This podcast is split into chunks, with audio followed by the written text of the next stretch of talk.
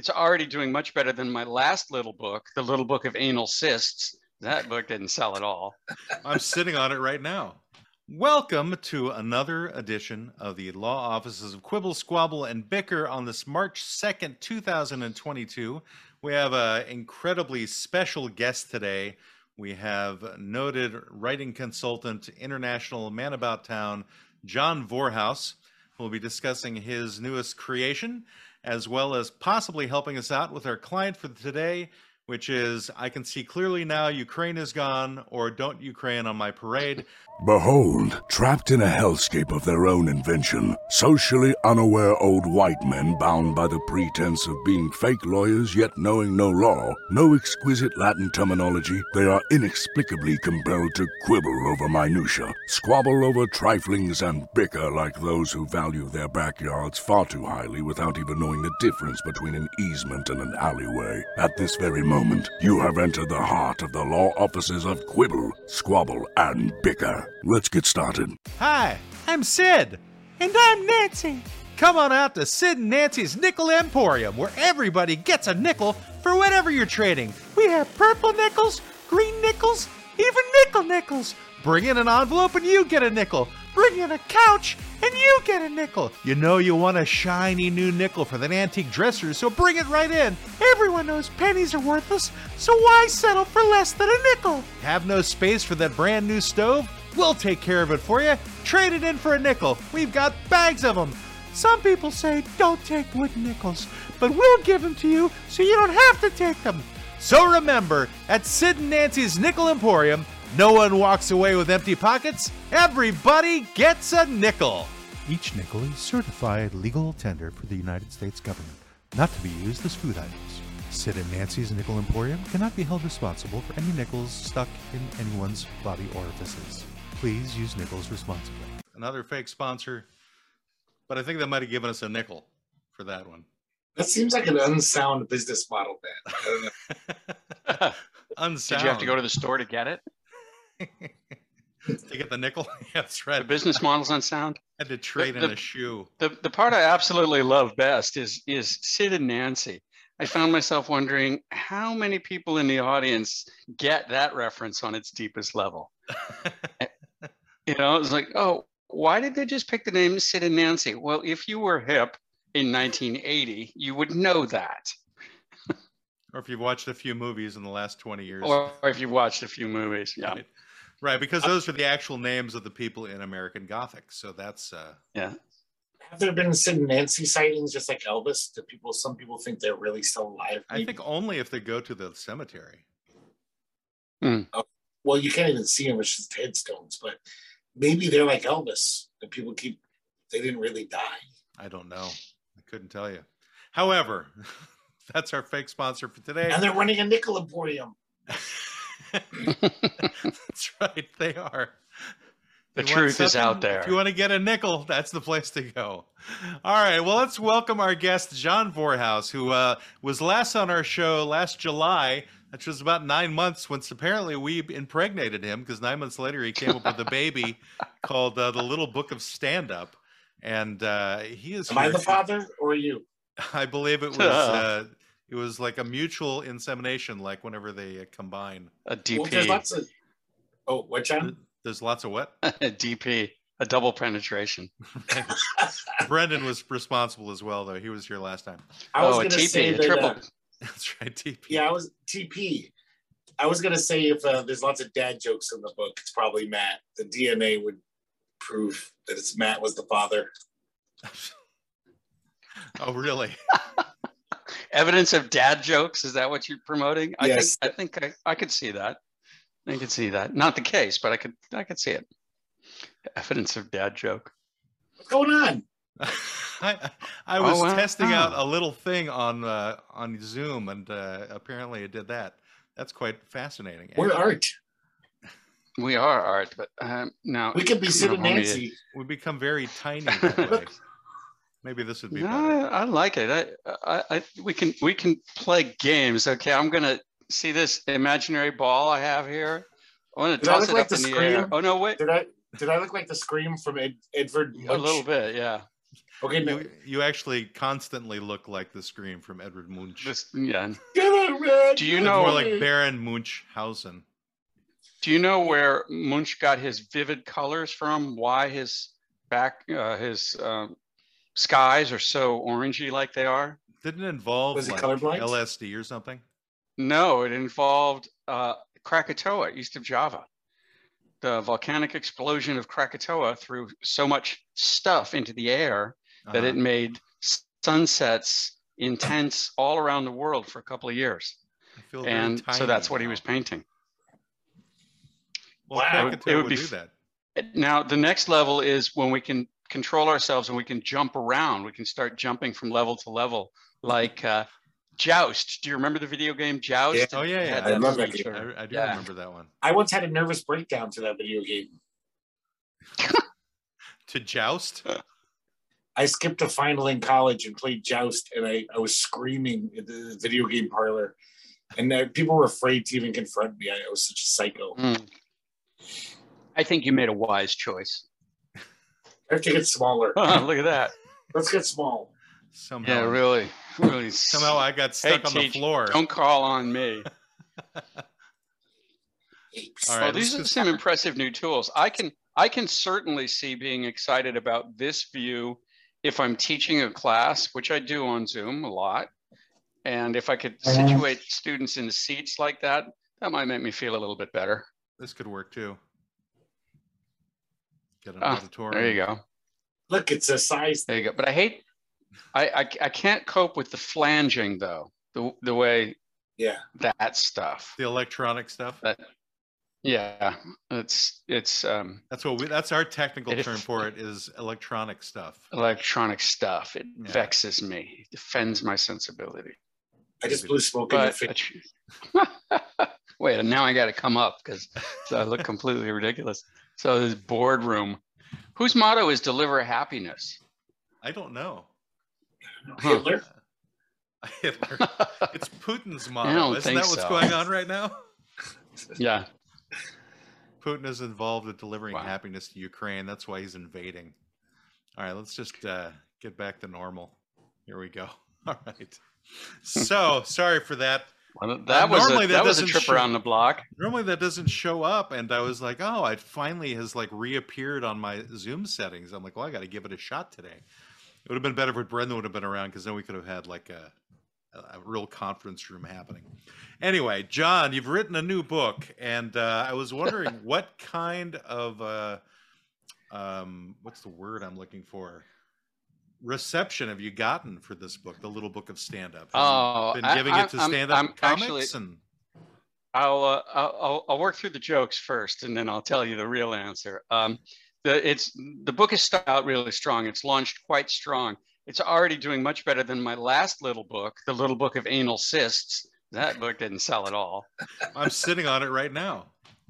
Yeah, um, it's it's quite broken helpful. into the top. It's broken into the Amazon top ten digits, so that's good. And Top 10 uh, digits. it's gonna top ten. It's gonna it's, it's making million. me it- yeah it's making me literally ones of dollars already i'm well on my way to being a hundred air with that said with that said it's actually doing quite well. I'm i'm uh, getting facebook posts like oh this looks great. I can't wait to get it. And then subsequently i got it and i really enjoyed it. Can't ask for much better than that. But let me tell you the truth. It's been like five books since I've landed a book this hard. It's been like five books since I could honestly say it's open strong, it's selling well, people are liking it. And that has a lot to do with finally figuring out a match between what I know and what I'm interested in writing about, and where not the audience, but the market lies. Because you know my work, I, I wrote the comic toolbox a, a lifetime ago, and people keep finding their way back to it somebody wakes up and they say, I want to know more about comedy, and they buy Comic Toolbox and they start their comic journey with that. So I had the idea that if I applied my thinking to stand up comedy, I could probably come up with a book that would work for the constantly refreshing market of people who are just getting into stand up for the first time. Strictly speaking, it's not only for beginners, but if you are a beginner, it will do you a lot of good very fast. Do you think this book is doing better too because there's no mentions of anal cysts in it? Do you think that's a factor? Uh, that that I made the conscious choice to leave that out of the text. Uh, also, I, I when I was editing it, I, I trimmed a lot of anecdote. I, I in the first draft, I like tried to illustrate everything with something from my own experience, and then I found that tiresome. And I reminded myself, this book isn't really about me. My my experience is instructive, but it's about the user, and I used the word user rather than reader because I I fancy that people who are getting the most out of the book are doing the exercises that are in it, thinking about the issues it raised and raises, and really attempting to think about their practice of stand-up comedy in a new light. And the feedback I'm getting is, yeah, they are. So Um, speaking of Hip, feedback, hip, we're, hooray, we're actually live air. on we're live on YouTube and TikTok, so occasionally I'll break in with like some exciting announcement from one of those two uh, forums. like I I I read your book. Um, no, you no, mag- what I have is Poorhouse, somebody, you magnificent bastard. I somebody your book. specifically asking me to say Lily loves Aiden Lopez, so that's apparently um, something that's necessary. And then That's- on that's YouTube, code. we have the Happy Hour news team just stating the words Sid Vicious and Nancy Spungen, I guess to prove that they know history as well. that makes sense. Yeah, the That Happy Hour sense. news team is uh, kind of like a a brethren podcast based out of North Dakota, and essentially Oh. our only listeners. So at least you have two guys in North Dakota who are paying Oh. attention to you today. Well, hey guys, I'll be on your podcast too. I'm kind of a podcast slut. I don't think Lily really loves that guy, to be honest. It you don't sound- think Lily actually loves Aiden Lopez? No, I don't know. It seemed a little uh, tepid. Well, it- it I think it's be- code. I, th- I, I, I think it's I, I think it's a announcement that the nuclear war has begun. I, I was thinking that if you know the I- code, you know maybe to I- dive under your desk now. maybe I just like somehow created like a Mexican mule um, taking place. Somebody's bringing heroin over the border. I think that's the start of the QAnon revolution when somebody says that on the internet Oh, on a that's a little- yeah. That's only when you and I become you're right. lizard people. Hey, s- speaking of QAnon revolution, I haven't heard anything about the the truck convoy, the anti-mask convoy that left California when masks were still a thing, and apparently is now founding around somewhere in the Midwest looking for purpose. Have you heard anything about that group? I heard something briefly about it, I think yesterday, um, that there was a freedom convoy in the US, but I thought it was connected to the freedom convoy in Canada. I thought they well, were yeah, showing but their that started support. out as anti-max, anti anti-mask, anti-vax. Yeah. So yeah, I don't know anything more about it other than maybe they lost their maps and Mm. or they had bad Wi-Fi in the middle of the country and Mm, didn't yeah, know where or- to go anymore. It Well, it, the it doesn't really matter now. It doesn't matter anymore because COVID's over, right? Is it? I hadn't, heard, I hadn't heard it was over. What? I heard the announcement. I didn't get that announcement. I got that masks were coming down in a couple of weeks, but heard it uh, on the news. not that COVID was Oh, ending. Yeah, it's done. It's it's done because just like just like that. well, it the, the in the modern world we just can't cope with too much information, obviously. So when Ukraine started to heat up, the powers that be, you know, media that controls us all, said Yes. we're going to have to take COVID off the table. Okay, that story has gone as far as it can. If we try to dump Ukraine on top of it, we're going to people's heads will explode. So we're going to turn COVID down. We can bring it back into fall for sweeps if we need to. Well, but they're But not actually now- turning it down. If you saw that uh, one video of Putin at the end of the really long conference table, where Oh, yeah. he's by himself and he's got like six of his associates way at the end of this 50 foot away. table, all next to each other, though, Yeah. so that he's socially distanced, but they are not. so, Was that so a that's social where distance uh, COVID thing, or that was just Putin being a, you know, an arrogant bastard? Like probably a combination of both. I think, you know, because I think he's trying not to get COVID too, because he's one of the few world leaders that has not gotten COVID. I know, like Boris Johnson has gotten it twice, and there's a, I think I've never gotten it either. Well, you are the leader week. of your own world. That's true, Greg. Yes, Middle But- Earth. But we're way off track. So we're talking about the Little Mm. Book of Stand Up by John Vorhaus, who, if he were to uh, live in Texas, he would be the best little Vorhaus. There you go. I had to bring that joke you go. back. Well, you know, the first time I heard that joke, not that that joke. The first time somebody made a joke about my name, I was too young to know what they were driving at. You know, some some older kid came up to me and said, "Hey, kid, what's your last name?" I must have been five or six. Vorhaus, whorehouse, ha ha ha, and ran away. I had no idea what a whorehouse was. Much later, when I found out what it was, I, I became very indignant. I decided I got to change my name. I can't walk around with a joke name all my life. Uh-huh. So for a while, I changed it, Vordello. Not Vormonger. No, Cat house. When I, I made a cat house for my uh, cat in shop class, and I had no idea there was a term cat house. So my uh, shop teacher was always snickering every time I said I'm building a cat house for my project. Because you know dogs have dog houses. I Yes. figured my cat might like a little house. Birds have bird houses. Why not Yeah. a cat? Ferrets have I- ferret I think houses. it's, Kiwis it- have kiwi it's houses. self-evident that no self-respecting cat would come within a mile of your cat house. You're I like, know. you're gonna, I'm gonna go in there because you tell me to. You don't know how cats work. Well, plus Greg doesn't Just- hang out with self-respecting cats. He only goes out with self-hating cats. Oh, So, okay. Well, that's fair. That's Yeah. fair. Yeah. It would be Well, then wrong it's for him to be anywhere near anything that is self-respecting. Cats don't hate themselves. And no cat. They all love themselves. They're all narcissist assholes. Why cats are narcissists? They all are. Okay. They all how- are. I'm sure curious how that uh, is expressed in their speech patterns, Greg. Well, they just don't give a shit it's what else except themselves. it's not the speech pattern. It's the tail standing straight up, exposing the asshole proudly for all the world to see. Cat walks through the world saying, "This is my asshole. You can love it." I didn't That's- realize that if you to remove me the is the- tail, that that would expose an asshole. Were there any tails that were near Trump when he was in office? no, his hair. Oh, that was the that was the tail exposing. That wag the dog.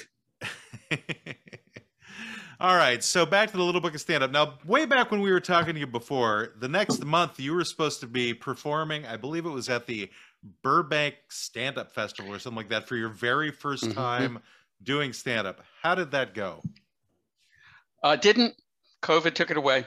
Oh, no kidding. Yeah, yeah. I was waiting for this great I- bombing story to happen. No- and uh, No, I, I have subsequently gone up. I've, I've broken my cherry. I, I put in some reps. Um, I can't say that I'm bombing, but I can't say that I'm killing. I've sort of had um, the feeling that my material is really sharp and on target, but my delivery is, it doesn't know what it is yet. And as a consequence, I either rush through the material or I, I swallow the jokes. I, I, I knew from the start that the jokes would be there, the material is there, but I'm Uh-huh. still scaling up my performance. And it's something I talk about in the book. You know, what I'm trying to do is look at myself honestly and say, this is where I am, this is where I want to go, and these are the steps I need to take to close that gap. I'm not like, I'm not hating on myself for failing. That's not part of how I'm going about this. right. And yeah, you can't and- do that if you're going to be in stand up. I mean, you can't do it if you're going pretty to much be everybody successful, bombs in it, stand up. So, yeah, it, it will be it will be brutal. Yeah. Also, Um, stand up is I was I was actually working on a routine. I figured out that I should actually um, perform less. In fact, probably the best thing I can do for my reputation is not perform at all because right now it's completely pristine, but it's only going to get worse from here. So um, I, I, I aspire to be like the DJ, the JD Salinger of stand-up comedy. You know, often Oh. heard of, never. Seen. Did you ever see Vorhaus perform? No, man, nobody did. Didn't he die? So I think like, that's years that's ago? actually much. Yeah, it's he never performs. He You'll be wrote like this Eddie book, and the Cruisers. but you'll like also there's a certain amount of oh yeah, like Eddie and the Cruisers. There's a certain amount of those who can't do teach that I have to own. So I decided to embrace that as well. That's my brand. Those who can't do teach, and that then it makes sense to people. They can say, well, he's not pretending to be an expert based on lifetime of doing stand-up comedy. I do have a lifetime of writing comedy and writing about comedy and teaching people how to write comedy. So I have some information authority, but I was careful not to say you should listen to what I have to say because I'm such an awesome stand-up comic. I if if if I wrote those words, I would expect to be thrown out of my own book. Yeah, and I think that the approach you're taking is actually a really good one because I I read the first chapter because that's on your website, and um, Did I, I sent you a copy, didn't I? I don't believe I got it. a copy to the Oh, address okay. Well, you anyway, probably did not send it to you since you don't have my address. So no, I sent you a digital copy, didn't I? That's what I was was Oh, to have said. actually, Anyway, I don't know. Let's- I, got it. I, I should have let's looked skip that. at the. That was an oversight pause. on but my I part. did. I did read the the first chapter. first And what I- chapter. and I like the concept. I mean, here's the recap. And the first statement, Greg, should actually speak to you wholeheartedly. So the first uh, statement from his recap is lowering expectations improves performance. And I think, Greg, that you have far too many high expectations of yourself. And that's why you're unwilling to do some work towards certain things. So if you lower those expectations, you'll be doing exceptional. I've lo- my ex- expectations are so low. I can't imagine them getting lower. I expect it to be Okay, homeless well, at this point in life, I'm doing great. and then and there you've also fallen so into low. the second step which is that awareness is the one thing that fixes everything so you're aware at least of your low expectations so that should fix that issue and then finally a useful fiction is a fiction but it's useful just the same and i believe that's what this show is all about actually is um but it's not really useful fictions we're giving this is a lot of unuseful fictions that we have here Well, I make up a lot of fictions that aren't useless for this show. yes I make up stories to try to trick you and Brendan. Yeah, well, the next time you give one, I'll, I'll make sure you get a nickel. I was working. Uh, I was working with a useful fiction earlier today. I have a client in Mexico. I'm I'm zooming into a writing room for a sitcom there. They're just getting started. They're fairly new writers, and a writer is today going from outline to script. That's her task. She's finally got the green light to take her outline to script. And there was a certain amount of discussion around, well, do you think I have what it takes to write a script? And I was giving her lots of approval, but at the same time, I was saying, I'm using this thing called useful fiction. I'm telling you, I have faith in you. I know you can do the job, but I'm also lying because I really don't know. but I do know that if you don't feel my faith, you're going to have a harder time doing the good job that I want you to do. So, a useful fiction is I don't know if I can do this, but I'm going to believe that I can do it and use the fact that I'm lying to myself and tricking myself into doing it to actually put myself in a place where I can do it. One more example, if I may. Sure. Have you ever sat down to write a script? It feels like you're looking up at a thousand foot cliff and all you can feel is the steepness and the impossibility of climbing that script. That's the way I feel. So I use a useful fiction at that moment. It's not about the thousand feet, it's about what I can see right here. My job today, the only thing that matters is finding a handhold and taking a step up. I know that's a lie. The thousand foot cliff is the only thing that matters. This is just bullshit, but it's bullshit that helps me do what I want to do, which is take that first step and then the next step and the one after that. The last that's time the I tried to write a script was in college, and because it was in like part of a script writing class, and I realized that that was something I did not want to do ever again hmm. because it wasn't necessarily the story so much as the stage directions and putting them in in a proper format and having to follow those particular guidelines of like how things have to be presented to somebody whenever you put the script there. I don't like I don't want to do that. I just want to tell the little story. I don't want to say uh I can't even remember Right. what the, the, the scene names are anymore. What you're putting like exterior shot, blah blah. The, You know, we're doing it's called- storyboards. called I hated doing storyboards. flood too. line. Yeah. So all of that, I was like, you know, I would rather just say my ideas to somebody else, let them type it in, because I just didn't like the typing part. Because back then we were using at school, they didn't give us electric typewriters. We had old manual typewriters at in Oh, the library. so it'd be like if you made a mistake, you'd have to take out the the strip of white that not white out at the time. Oh yeah, yeah, yeah, yeah. The the little white squares, not even the the liquid. They Right. probably wouldn't let you have that in school because you'd sniff it and get high, of course. Well, we used other things for that. but yeah, the the the little white paper, white out, W I T E O U T, and you have to stick it in between the rib the ribbon and the paper, and then hit the key yes, just through the ribbon and puts the wet. Oh man, and then And since you you they could can show were that. and since they were You manual wait for it to typewriters, sometimes the keys were like not quite matching it, so Oh, you'd like white yes, out uh-huh. part of the letter but not all of the letter. Yes, So for all of you millennials inconsistently. who are looking, You could You could who are watching on TikTok right now, this is very obscure information. show a millennial that product and give them 10 guesses and it wouldn't come close. I Uh, wonder not how to mock many the young. in our generation. I wonder how many great writers there could have been who just were like, "Fuck this typewriter shit in the whiteout. I just can't deal with it." Like they just gave up writing.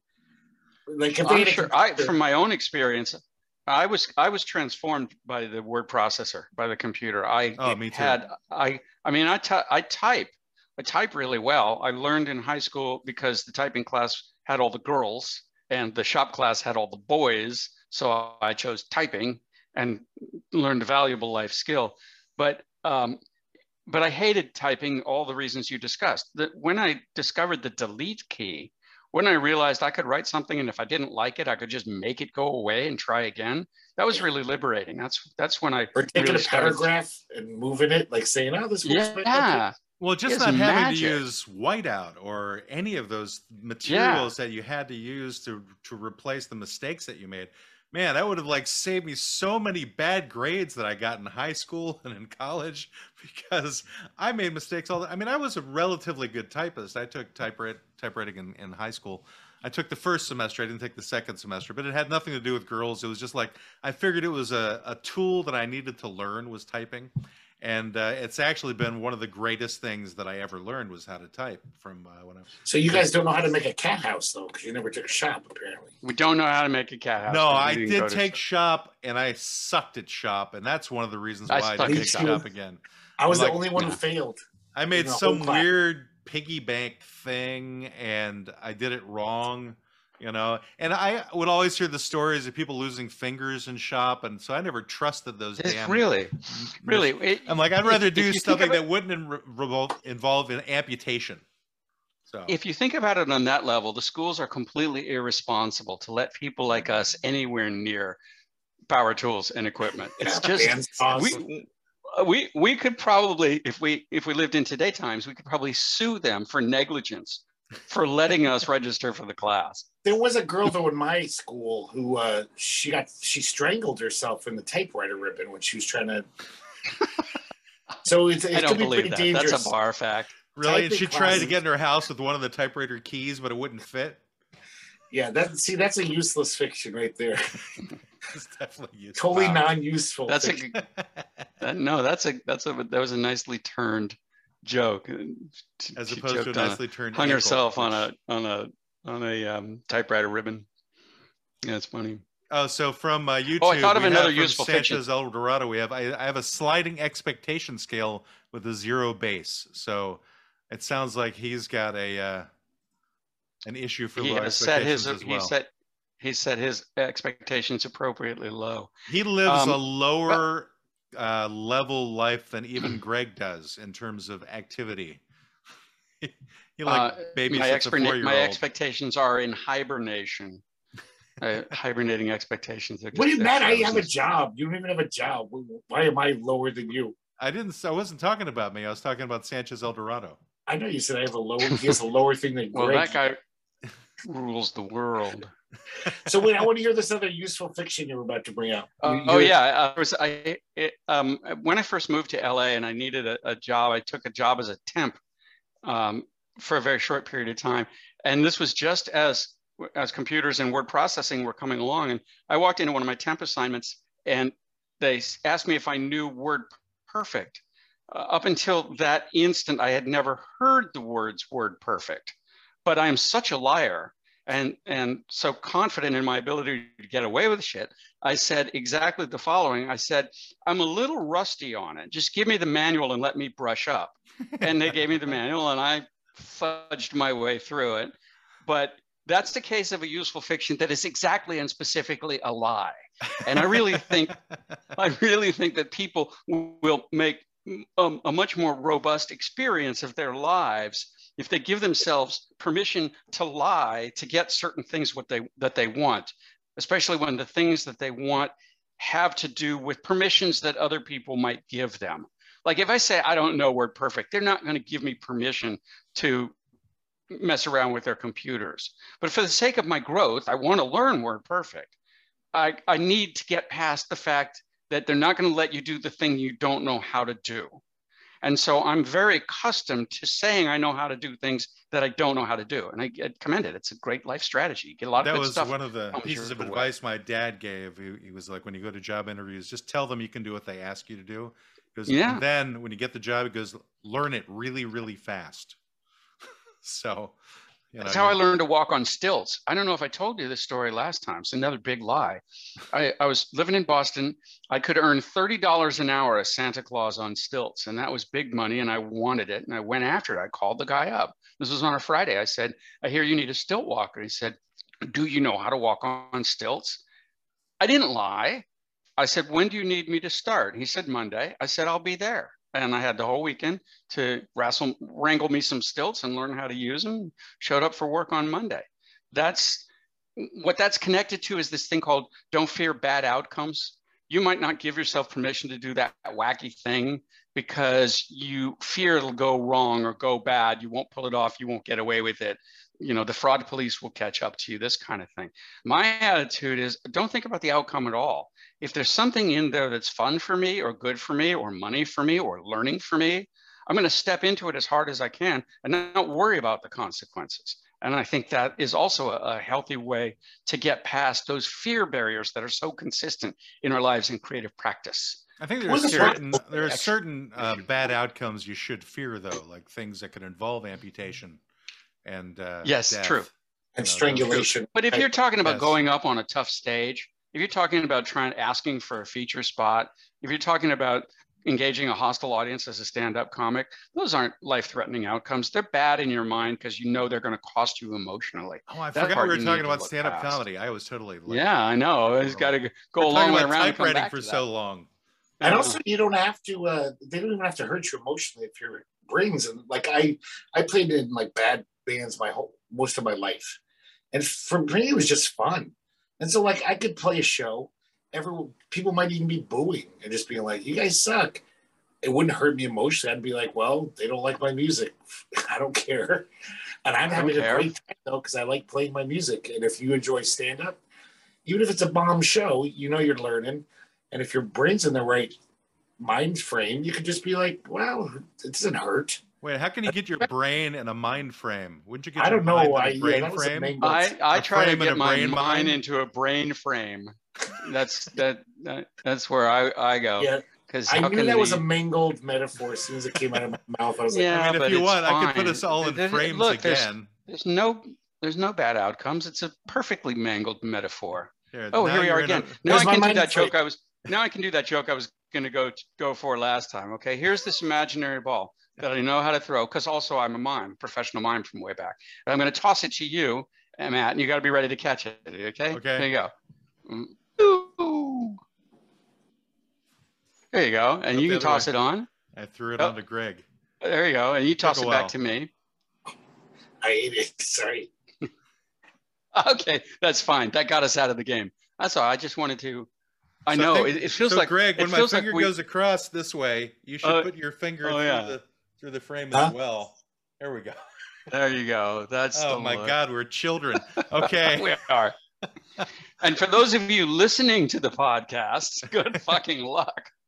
That's right. You need to just go to YouTube and you'll understand. This, this of course, we do uh, air this on YouTube the next day, so uh, everybody can, you know, all of the people who are on TikTok right now who are wondering what the hell's going on, since they can only see me talking, and the two guys on um, who from North Dakota are watching on YouTube right now. They normally would watch it on YouTube, but they won't now because they're watching it live now. So we'll have no viewers whenever I finally air it. But if anybody does hear this and wants to see it, this will be on qsblaw.org, and you can check it out there. This is a really good moment to bring us in, since we're basically at the middle of the show. This is time for our cooking segment. So um, we're going to get right into our cooking segment. If you want to stick around, John, we'd love to have you um, because uh, you know otherwise it'll just be me and Greg talking about this. So you have your choices if you want Well, to. Well, you you you completely taken me by surprise. Now I don't know where the flow is. Are you inviting me to leave, or No, is no, something you no. want to pass through on en route to? We would Okay, lo- well- love to have you stick around because we're still going to be talking about our client after we come back from the this little break because we have two little segments. We have our cooking segment and we have our Ask Greg segment where we ask Greg legal questions and he will respond to those. So if you think of a legal question Alright. while we're doing through the cooking segment, Food is for eating. Food is for eating. Food is for eating with Waspy Soda Pop. Hey there, everybody. This is Waspy Soda Pop. I got a new edition of Food is for Eating today. We got German Shepherd's Pie. Here are the ingredients one teaspoon of salt, plus more to taste, three large potatoes peeled and quartered, eight tablespoons or stick of butter divided, one medium onion chopped, one and a half pounds of ground Purina dog chow, German Shepherd chow, whatever you feed your German Shepherd, half a cup of beef broth, one teaspoon of Worcestershire sauce, pepper, and any other seasonings of choice that you may have. So here's how you cook it. Place the peeled and quartered potatoes in a medium sized pot.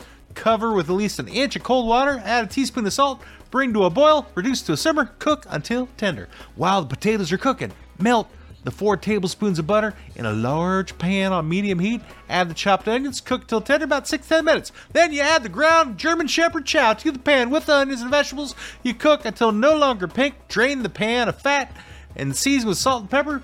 Add the Worcestershire, Worcestershire, Worcestershire sauce and beef broth. Bring the broth to a simmer and reduce heat to low. Cook uncovered for 10 minutes. Add some more beef broth if necessary. Keep the meat from drying out. Or you can soak the kibble in water and whatever broth you get from that, you can pour that into. That kind of works as well. Taste the cooked filling and if you need, add more salt, more pepper. Worcestershire or other seasonings of your choice. The potatoes are done cooking. Remove them from the pot. Place them in a bowl with the remaining four tablespoons of butter and mash them. Mash those potatoes. Spread the cooked filling in an even layer in a large baking dish like a 9 and 3 13 inch casserole. Spread the mashed potatoes over the top of the ground dog chow. Rough up the surface of the mashed potatoes with a fork so there are peaks that will get well browned. Rough them up. Place in a 400 degree oven, which you should have preheated before, and cook until brown and bubbling, about 30 minutes. That's it! That's it! That's German Shepherd's Pie. This is Waspy Soda Pop. Food is for eating. That was great. So this is the first time you ever did food for a dog, for a pet. well, no, it wasn't food for a pet. It was for people. It's for the dog to eat. That's why you put it in the dog chow. No, No, that's just- what it- it's- that's it's, it's an inflation buster. That's the ingredient. Yeah, it's for what people will Oh. be eating in Ukraine. Um, Yeah. Well, it's So got to that things aren't as expensive. It'll be hard to find corn somewhere. They'll Or you know, kibble. in the nanny state, in the nanny state, dog food has to be fit for human consumption, or they'd never let you sell it. So I might as well go ahead and eat it. Hmm. Do you guys remember in the Road Warrior? That's like the most prized thing meal. Oh yeah. Got a can of dog meat, like wet dog food. That's just like, oh, so good. can of wet dog food. Yeah, as opposed to dry kibble. That Did you be- ever get hungry when you saw the gravy train commercials on television Yes. as a kid? It makes its own gravy. It looks It's so good. it's it's okay if you got hungry as long as you didn't get sexually aroused. or both. Both. I got sexually aroused in the band Desolé Soleil suntan. Oh yeah, well there was a, Oh, an yeah. episode of our show where you sang Yeah. that. Uh, De Soleil Oh, I could sing. Saint-Tropez San tan. Tropez. oh, That gee, woman was so hot. She was so sexy. Now tell the truth. How do you feel about the Coppertone girl? That little What? Your girl little with the girl? dog pulling down her. The little girl with the dog pulling down her. It always her seems slightly bathing suit, yeah. disturbing. well, due to my uh, Yeah, recent and you- trial, I can't talk about that. It's, it's, it's, I loved the restraining order. Um, that's another example of, of times gone by. Uh, a, a meme, we could call it a meme. It wasn't known as that at the time. That would not be gain any traction in today's um, public No. discourse. But but at the time, it was like, ah, it's fine. It's no big deal. Um, I, you- I didn't like that call- Morton Salt girl. She was always wasted salt. I didn't like that. Ah, uh, Pouring it in the ground. It, it rains. Uh, Well, that was because she had just When gotten it- through when it rains, invading pours. lands and was preventing them from growing their crops. Oh, like the Scythians. Exactly. The Carthaginians, I mean. right. It all stems back to the Carthaginians with the Morton Salt girl. That was, that was a Roman emperor, that little girl. They will never come back to invade me. I shall cause them starvation and I'll famine. salt their fields. All right. Well, we need to now move on to the next segment. Again, this is a quick one, so uh, let's get this sucker going as well. He has an opinion, may not always be right. He's a real fake lawyer. He's old and he's white. Ask him a question, cause he's a good egg. For bogus advice, ask Greg. Ask Greg? Ask Greg! Never get tired of that. That's great. That's Okay. a classic right there. I want to Well, put that- in my rotation, You- my playlist. You should. All on ukulele. Do you do you did you happen to think of a legal question to ask Greg John in the meantime? Uh, yeah, I've been in a dispute for the last four months trying to get paid by a game show. I was on a game show. I won a thousand dollars, and they're stiffing me. And I am trying to figure out how I can keep coming back to them and saying, "I'm not going away. You have to pay me." At what point do I a threaten legal action, and what point do I take legal action, and what form should that action take, or should I just walk away from the thousand dollars and call it a lesson in bad judgment? I can't wait for this answer. Well, the legal action might cost you more than the thousand dollars paying for lawyers. So what I would do is a different kind of le- legal action. Uh, let's call it a useful fiction, if you will. Um, just say that the host f- fondled you in the ba- in the green room, and you're going to sue for a lot more than a thousand dollars. You sue for a million, and they'll pay you the Oh, thousand dollars just to idea. go away. Just to go away. That is a genius idea. I think I might. I think I might lob that in as a grenade, just to say, uh, I'm not doing this now, but wouldn't it be hilarious if I did? It's Because like I'm that trying host not to making escalate some unnatural comments about my bald head. Yes, exactly. He was rubbing, insisted on rubbing my head, touching me inappropriately. They all do it. They do it for luck. Where's my money? But still, still my- this it is for my space. These are my boundaries. Yeah. Okay, and one final question for Greg for Ask Greg. Dear Greg, if I'm invading Ukraine, what legal standing do I have on the international level to ensure that I can take it completely over? Well, I actually worked at The Hague for a while, and uh, I was a, I was the chief barrister there, and uh, well, I have no reason to doubt you, sir.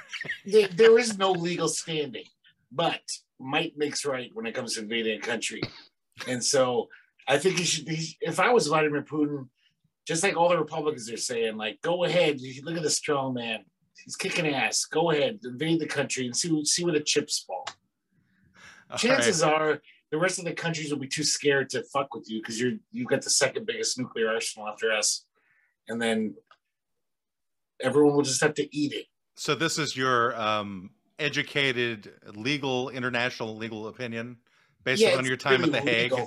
It's Yeah. paralegal. It- it- what it sounds like it boils down to is do what you want. Don't worry about the law. yeah, because the Hague probably will uh, click its tongue, cluck its tongue at Putin. Everyone its will, tongue. everyone will say, "Oh, we don't like this," but what are they going to do? Start World War Three over this? You know, they'll probably let them have it. Just like when they invaded Afghanistan. I mean, sure. I mean, they failed, but it's not like the world was just like, "Let's all attack Russia." I think, yeah, the world was a lot less attentive to that. Um, Yeah, after Yeah. Afghanistan, they never sent a little girl over there to pour salt all over Russia. well, thank you very much, Greg. That is Ask Greg. And again, I want to thank our guests very much for um, being willing to sit through that as we get to the meat of the show now, which is uh, where for we discuss- contributing. where we discuss our client. And our client for today is I can see clearly now Ukraine is gone, or don't Ukraine on my parade. And that's basically, of course, talking about the current issues right now where Vladimir Putin has decided that uh, now is the time to go right into Ukraine and to uh, not really sure what his purpose is. What I mean, I think it's to take over Ukraine and make it part of Russia again Its purpose. and historically well you know he has a reason like he's giving to international uh, people as Oh, to why he's invading right He made a big lie already. He said that uh, they were attacking Russian people in the Ukraine. He, well, kind and they're Nazis and and homophones. they're homophones, homophones. they sound just like other people do. They sound like other. They sounded like other people. They must be removed, removed from power. Well, there's supposed to be like Perhaps two two um, cities in eastern Ukraine that are pro-Russia, and he's essentially going in to try and take those back, like he they annexed Crimea back in 2014. Theoretically, that's the reason. And then there's also the concept that supposedly there are some very strong neo-Nazi factions in Ukraine, which supposedly are true, um, and that they're somehow within the Ukrainian government and that's one of the other reasons he's using because uh, you know the the fact is Russia is very much anti-Nazi, but whether or not that's really true that the neo Nazis have infiltrated the Russian the, the Ukrainian government, I'm not sure about that. Considering the the president of of Ukraine is Jewish and um, his parents were like World War II survivors. Uh, this comes back to our theme of useful fiction. Calling them Nazis is about as useful a fiction as you're going to find. Nobody's going to push back against. We should make room in the world for Nazis. Uh, you Yeah. know that that, uh, it, and people will believe it or not believe it according to their understanding.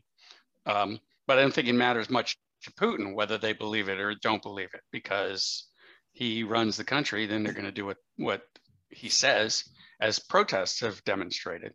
Now, You- when you, you know, were I- in when you were in Russia, was Putin in power then? He was. He had just come into power, and it looked like bright days. But it was also clear the way Russia was working was um, grift, uh, Uh. corruption, um, payoffs, paybacks. The the whole economy is really inefficient because it has a lot of corruption and unnecessary paying out to people built into it. So the one liner I used at the time, I, I I tried not to tell this joke because it is so anti-Russian, but that's back in fashion again. But my experience of the Russians led me to, to say, not to generalize, but fucking Russians. It's just, Is that a joke or more of an impossible. exasperation? it's a, a little bit of both in Oh. terms of the writers that I was working with. But from a political point of view, I asked a Russian colleague of mine what the chances were for democracy in Russia. And he said, the thing you need to understand is that in 800 years, we haven't had five minutes of democracy. And I think that goes a long way toward explaining why Russia is the way it is and why Ukraine and some other countries around there are like that, because they just don't have any experience of democracy. The only method that has ever most popular, uh, sustaining, coming back over and over again is big man stuff. First the czar, then the the uh, communist party leaders, premier, whatever. Now just bald faced big man, the guy who can do what a big man must do, which is say to the people around him, those oligarchs, here's my plan, guys. I'm going to be the big man. I'm going to run everything. And if you and you and you and all of you agree to support me in that, I will give you all the payoffs I can. And so the deal is you support me for big man and I make it pay for you at the expense of everybody else. And that way of organizing political power, national power, even down to tribal power, that is the one thing that works better than everything and has done since the dawn of time. I would have understood that better if you had used like a bad Russian accent when you were pretending to be Putin, and then it wouldn't have all combined. I think it- it's like the Big man is say. big problem. Big man. Big man. Could you, could you I say am, I am big man. I, would, would, I'm- would that form of I- government be called the kleptocracy? Yes, because it it functions by funneling energy, people's labor and resources uh, from a, a large population of poor people up to the top of the pyramid.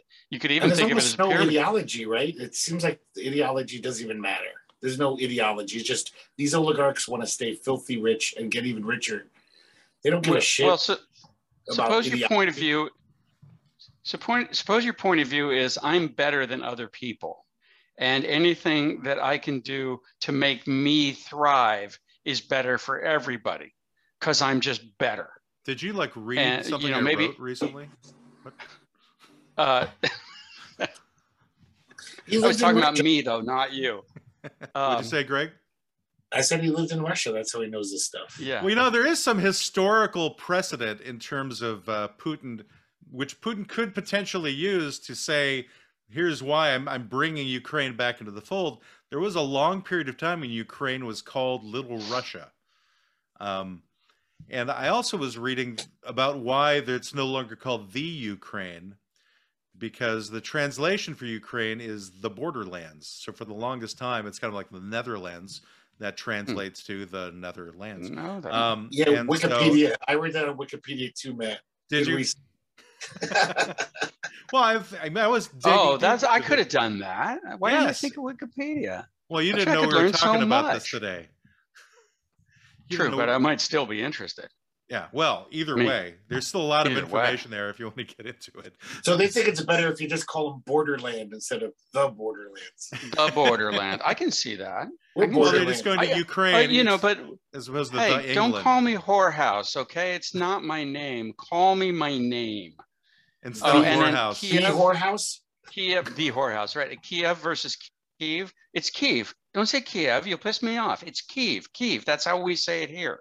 That's Well, what you I know, can the thing imagine. that doesn't make sense. If we're talking about like uh, cities that are mispronounced by Americans or English speakers, Munich is one of the biggest ones, which I've never understood why we pronounce it the way that we do when it's actually pronounced Munchen. Like That's, the- why, because we can't pronounce München. We don't have. We're not you German just did. speakers. I just did. München. No, you didn't. No, you didn't. You were in the neighborhood of München. But You Munich not- is you were in nowhere the- near that, You were in the though. suburb. Munchin. We could have said München if we wanted to, but we're going Munich. Mu- Munich. Well, but then Germany is called Deutschland Yes. in German. Exactly. That is German land. And, wh- And and why is it so hard it for anybody else to say Deutschland? You know, why can't we do that? Isn't Nippon? Why can't we do that? Why don't Japan? we do that? Yeah, Um, exactly. that? Why don't? Isn't Nip- No, Nippon just as hard? It's just as hard to pronounce as Japan to some guy in 17. yeah. Well, sure. But that's uh, that's all because English is a messed up language. It's a bastard child with a dozen parents, like QP quintuple penetration, But I think and every you know it's that though. Every country does that. Like Spain calls Germany Aleman. That doesn't. That's not what Germans call themselves. Why doesn't? I always thought it was weird that. Why don't we just call a country by what they call themselves? So I mean, I guess why like- why don't we use meters? Why are we still using feet, inches, and miles? it's a better question. Yes. It reminds me of a Seinfeld joke. He had a great, great line about the chopsticks. He says, "Why are the Chinese still using chopsticks? Have they not seen the fork?" Yes. Just like, I like that As joke. opposed to playing Operation with their food. with there you go. Um, I will pick up this It's like- bone, or I will get a shock from my plate. Did uh, did you know that they made a version of Big Bang Theory in Belarus, talking about what what you can do if you decide law doesn't matter? They- well, uh, did you get sent over there to consult with them? Because you did Married with Children in know, Russia. I Why just- not I- I- Big Bang Theory in Belarus? Why not? Why not the big? Because they didn't need me. Because here's what they were doing: they were taking the the shows off the air, you know, viewing the shows, taping Uh-huh. them, transcribing the scripts, translating the scripts into Belarusian, giving them to actors, and shooting them on sets. So they basically just took the intellectual property and called it the theorists and put it on the air.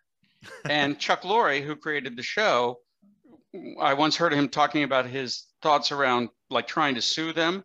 And he realized the problem with suing them was they put it on the air of the national broadcaster. So suing them would involve going to national courts to to fight against the national broadcaster. It just was never going to work. Especially since Belarus is run by a dictator. and yeah, well, there's that too. At the, at the time, that, to might be not have been the case. But Oh, it, he's- but he's it was just for intellectual What's property rights. What are those? Lukashenko, that's his name. Does Russia, at least on paper, back then or now, have that copyright agreement like we have with all the other countries? Because some countries don't. Like Turkey can just make their own Star Wars, like they did, or make their own First Blood. Did Russia have that on paper technically? That you I don't I don't know about that, but I I do know that there is a circulating bootleg translation of the comic toolbox in Russian. oh, Wow. Somebody just tr- translated it and it One circulated on Russian prob- writers of you bulletin hired. boards. Yeah. Oh well, this will be useful. I don't I I don't know anything more about it than that, like whether it made anybody any money. But I'm not worried about that because we we're so precious about our ideas. Ideas are cheap. What's important is getting your voice out there, according to me, is what I want to do. So if somebody in Russia is using a pirated version of the comic toolbox in Russian to make some progress, I'm kind of okay with that. They'll say, this guy seems to know what he's talking about. Maybe I'll visit his website and buy a book. And then that I expand my brand and I don't lose any sleep over somebody's ripping me off somewhere in the world. And they'll fly you over to be part of the first wave of the And invasion of Ukraine. They'll fly me over to. I wonder if those days will ever come back again. You know, uh, until the pandemic, I was in Europe for six weeks every summer, teaching all over the place, really interesting stuff, conferences, great gigs, television production companies. And it all went away from the pandemic. And even looking into this summer, there's not enough security in in COVID world for me to think about booking myself a trip. You know, maybe next summer, but maybe never. Yeah. So that's the other thing we need to think about. We're at the victim. We're at the mercy of these these events, and the, what we can't control is the events. But what we can always control is our relationship with those events inside our own heads. I was writing about this today in a slightly different context. If you view your struggle as a struggle, then you're giving yourself a negative position. You're not giving yourself an advantage. If you view your struggle as an experience, you're already in a more neutral emotional space. And, and then the idea of I'm struggling and therefore I feel bad goes away.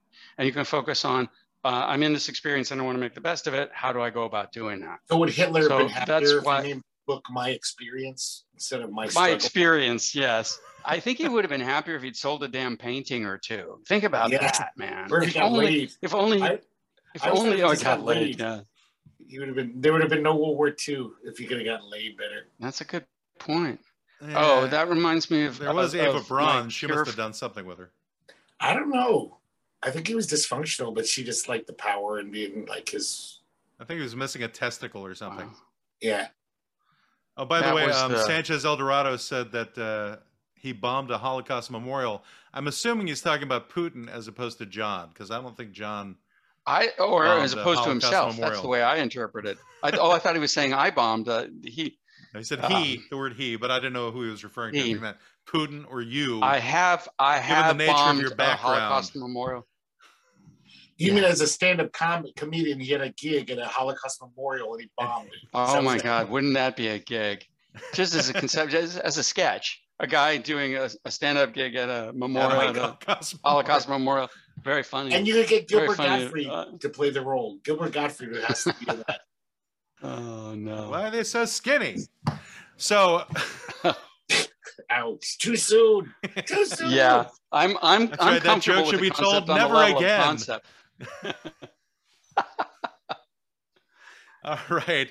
So, um, as we continue on with uh, the client for today, which is, um, I can see clearly now Ukraine is gone. Now, the idea is is hopefully that Ukraine will not be gone at the end of all this, but with 40 miles of convoy sitting outside of Ukraine, it's not looking really good for the future of Ukraine, especially since Putin is unwilling to truly sit down and have ceasefire talks, although the president of Ukraine is willing to. It's like that's it's confusing to me about the ceasefire talks that the president of Ukraine wants to do because I'm wondering what are Putin's actual demands that would cause him to stop invading other than Never join NATO. Promise to never join NATO. Yeah. Well, I know that was a part of it, you know. I think maybe it's cuz maybe cuz Oh, the and, former and Soviet also, Union was also, like being whittled away with other former member countries joining NATO, like Estonia and Latvia and Lithuania. They're all part of NATO now. Well, I think we're forgetting the main reason why countries really go to war. It's I learned this on Wikipedia. Grapes. Ukraine is the breadbasket. you said area. the Ukraine, Greg. Oh God, I'm sorry. Oh, cancel correct me. yourself. Say, oh, Ukraine. The border, Some Ukraine somewhere. bor- in the borderlands there, they, they, they like even though they're you know they it's not that rich because it's inefficiently run, but it's a it's the land there is so fertile.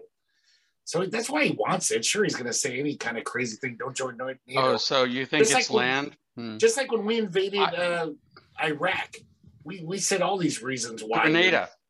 We wanted the fucking oil. It's just like you know. But we never got the oil from Iraq, Yeah, because we fucked up. Because we. we well, we that, that doesn't make sense then. We could have gotten the oil if we wanted. Well, no, we couldn't. No, but but there Yeah, but that's a that's that's good to reflect on. We tried to do it and we failed. We did a crap job of it. Didn't make sense. Bad decision. We can draw hope from that. That might be what's happening to Putin right now. That he's just doing a bad job of, of executing on his goals, and that's what's going to save us. Well, But I I have think a that is question getting a for lot you. of it. Oh, go ahead. Sorry.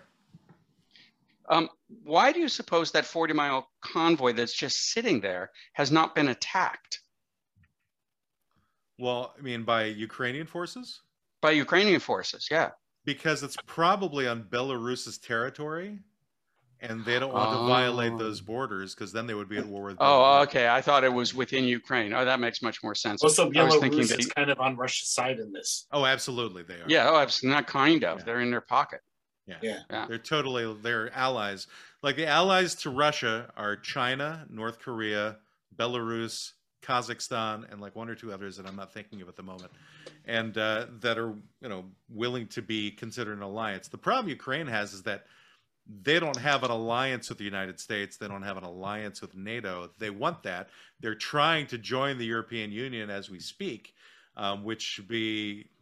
I don't know if that's going to be able to. Ha- that's going to happen in the middle of this, and and Putin has already threatened nuclear war if anybody um, helps Ukraine out in that manner. So it's uh, it's a very weird time right now, and uh, I guess he picked the time of COVID to do it to make things more interesting. Are there any UN forces there now? What's the UN doing about this? No. The No. UN just merely That's walked one of the out on a speech from the Russian minister, is what they did. Um, Germany has sent a huge amount of weapons to Ukraine, and um, there was like one or two other countries that have sent a lot of weapons to uh, to Ukraine as well to help them out. And they they've been holding their own pretty well, but you know their cities are just getting bombarded. It's just so weird. You know, this is kind of like World War II in the sense that no one expected in that enlightened time that there would be that kind of war happening. And then again, you would think that in our quote unquote enlightened time, this kind of war would not be happening, especially considering how things are. But I guess you can say that historically, certain countries are behind the times morally, and they're just now catching up. That's why they've had so many, like thousands of people arrested in Russia for protesting. They're kind of having their Vietnam now, I think, is what's going on. Hmm. You know, in other words, like the people of Russia are getting very irate about the fact that Putin is So, doing so is there like a Russian wavy gravy right now running around possibly. very pulling possibly. pranks? The merry pranksters of Russia. There's a Russian Grateful Dead touring saying, "Don't take the bad acid." They've always had a subculture, but it's hard to maintain when there's so much pressure on it. There's a movie called Stilyagi, S T I L Y A G I. It means It's a good appetizer. buddies uh, or um, or anyway it's about uh, fans of, of swing music in the 1950s and they they had a like a jazz subculture that they tried to make happen in, in the face of drabness and repression good movie check it out It's Is in it, Russian. in, is it in Russian? Do we have to read subtitles or something? you do have to read subtitles Oh, how dare you? How dare you? Matt- Mine won't protest do i that. know So I want to read a book. I'll read a book. Which you never do. fair enough I well, I look at books. I look, You look at, at the pretty pictures. I look at the, the the spines of the books as I walk by them, and I And go, you "What is glean that archaic device?" By osmosis, you glean the information from them. No, I don't even get that close. Here's a fun fact.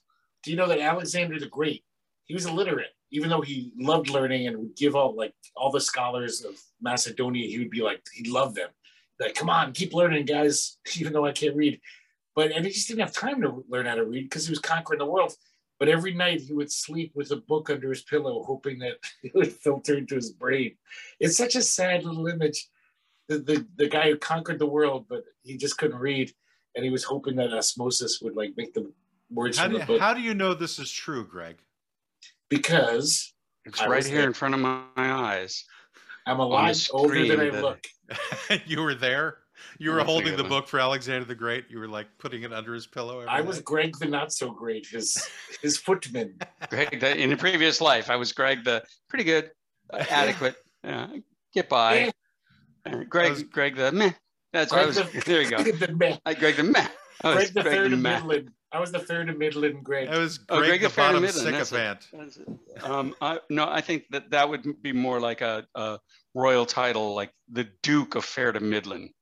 I, I, Sounds I, like an I own all this. I own all this land from Fair to Midland. I think I've been there.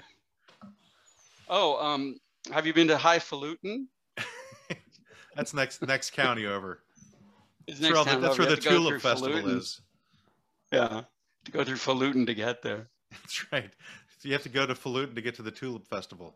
To get to all, Tulips to in get to all they're Falups. What? No, we're talking about What? England.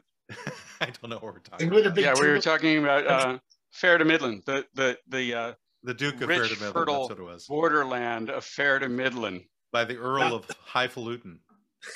By the Earl. Oh, the Earl of Highfalutin. I like that, or the High Earl of Falutin. I want to So make a whole more like- Game of Thrones show just with silly names like this. It would be great. If I Game of Thrones was I, like that. I I had a um, an idea for a detective novel where each and every one of the characters was uh, oh no a Victorian novel where all the characters were different names of apples, Granny Smith and um, Macintosh. Pippin, Mac- Macintosh the butler, you know, Pippin the little girl. Oh, the the the uh, uh, larger than life, you know, the, the drama queen. I'm Gala. What what do you think wait. the, the appropriate amount of ridicule could be to cause Putin to finally get really pissed off and stop doing what he's doing? Like what No, would be the name that he could be called? Like girly Oh, man? Pooty, Pooty, Pooty, Pooty Pooty, Pooty, pooty.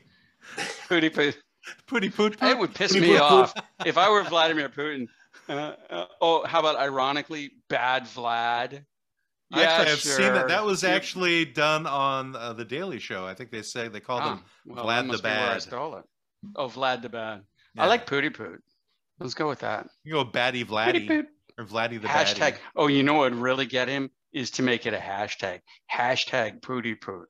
Like when he's reading his Twitter, that's going to make him really mad I think Pooty Poot because it feminizes should him. It, it it really demasculines him, and you know he hates that because he's a homophone. And he, yes, right, and a homonym at the same time.